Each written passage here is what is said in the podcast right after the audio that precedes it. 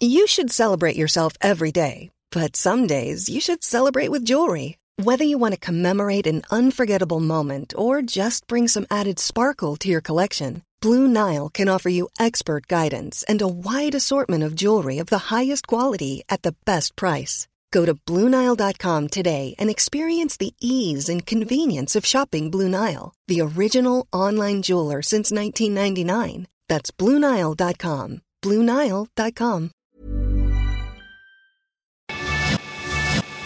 Te lo cuento, te lo cuento. Tu dosis diaria de noticias. Excelente ombliguito de semana tengan todos y todas. Bienvenidos a su dosis diaria de noticias con Te lo cuento. Soy Laura Gudiño y les pido que me acompañen a viajar alrededor del mundo y conocer las noticias más relevantes del día. Comenzamos.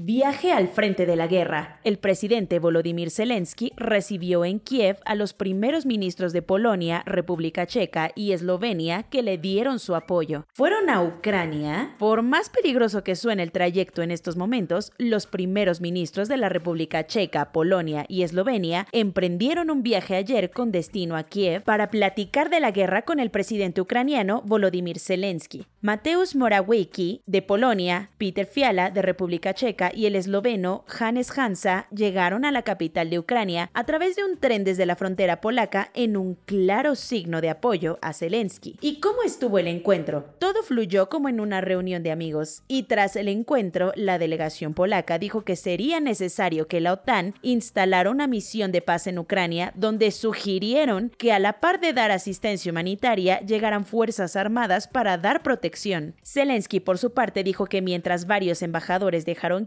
estos cuatro mandatarios se fajaron los pantalones y lo acompañaron para ver cómo le hacían frente a la invasión. Ahora las sanciones vinieron de Moscú. Por su parte, Occidente y el Kremlin se siguen moviendo para pegarse aunque sea de lejitos. De entrada, la Casa Blanca anunció que Joe Biden cruzará el Atlántico para verse con sus compas de la OTAN y la Unión Europea el 24 de marzo en Bruselas, donde obviamente el tema será la guerra. Mientras, desde Moscú le entraron al juego de las sanciones y el Ministerio de Relaciones Exteriores publicó una lista de estadounidenses a los que se les impide la entrada a territorio ruso y se les congelan los activos que tengan en el país. Ahí destacaron nombres como el del secretario de Estado y el de la exsecretaria de Estado Hillary Clinton un bronco domado, al exgobernador de Nuevo León, Jaime Rodríguez Calderón, el bronco, lo agarraron por supuesto desvío de recursos públicos. ¿Seguirá de acuerdo con eso de mochar manos a quien robe? No lo sabemos, pero lo cierto es que las autoridades de Nuevo León fueron detrás de su exgobernador, el polémico Jaime Rodríguez Calderón, a.k.a. el bronco. Lo detuvieron en el municipio de General Terán acusándolo de desvío de recursos públicos. ¿De dónde o cómo?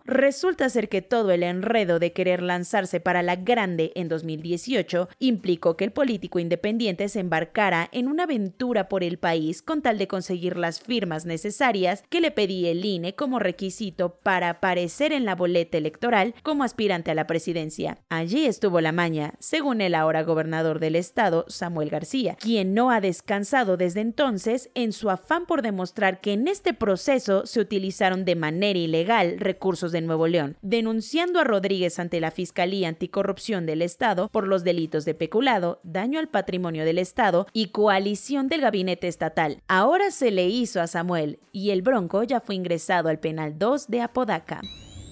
Improvisando sobre la marcha.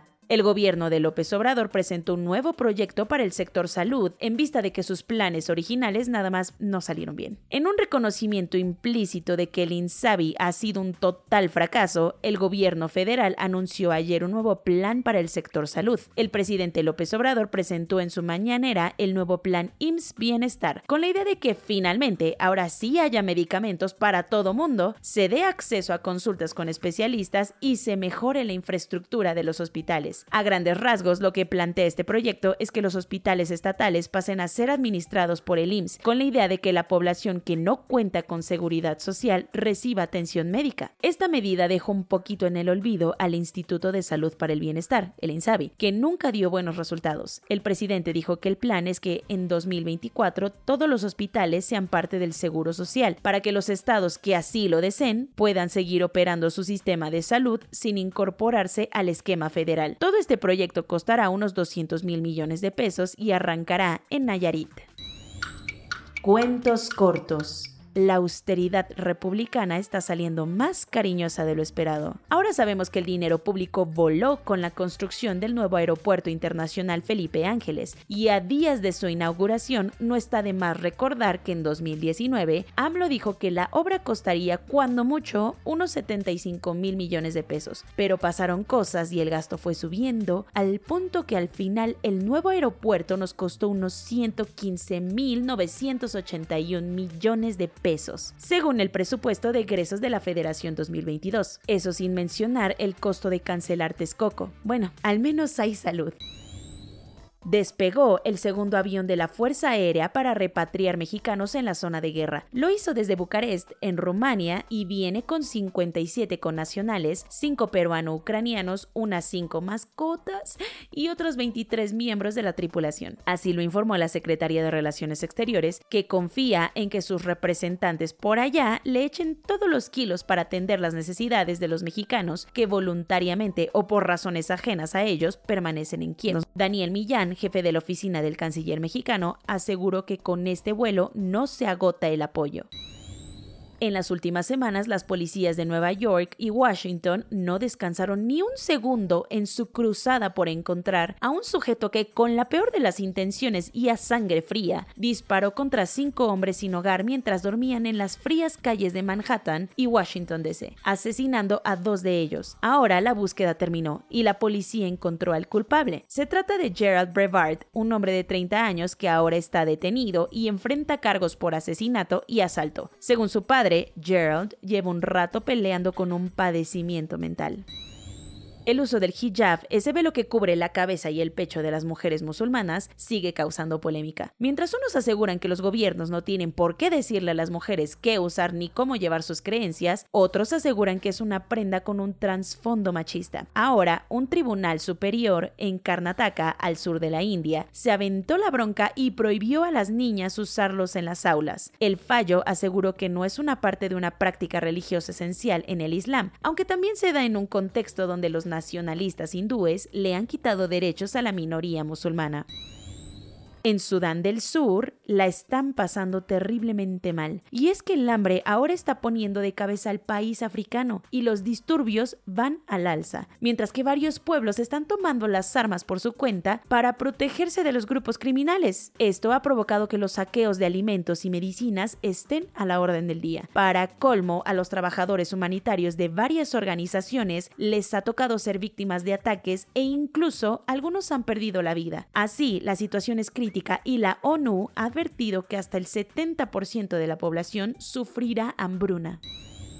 Pero no todas son malas noticias para África. Al menos desde el mundo de la arquitectura se reconoció por primera vez la trayectoria de uno de sus más grandes exponentes. Francis Kere se convirtió en el primer africano en ganar el premio Pritzker. Este galardón es nada más y nada menos que el premio más importante del mundo para quienes se dedican a diseñar y crear desde la arquitectura nuevas formas para construir el mundo. Kere nació en Gando, Burkina Faso, y a sus 56 años tiene su historial un trabajo que promueve construcciones más sostenibles, con medios locales, colaborativos y comunitarios.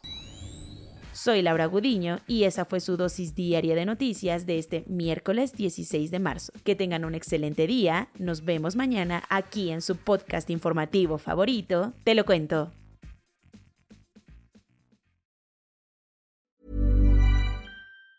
Planning for your next trip? Elevate your travel style with Quince. Quince has all the jet setting essentials you'll want for your next getaway, like European linen, premium luggage options, buttery soft Italian leather bags, and so much more. And it's all priced at 50 to 80% less than similar brands. Plus, Quince only works with factories that use safe and ethical manufacturing practices. Pack your bags with high-quality essentials you'll be wearing for vacations to come with Quince. Go to quince.com slash trip for free shipping and 365-day returns.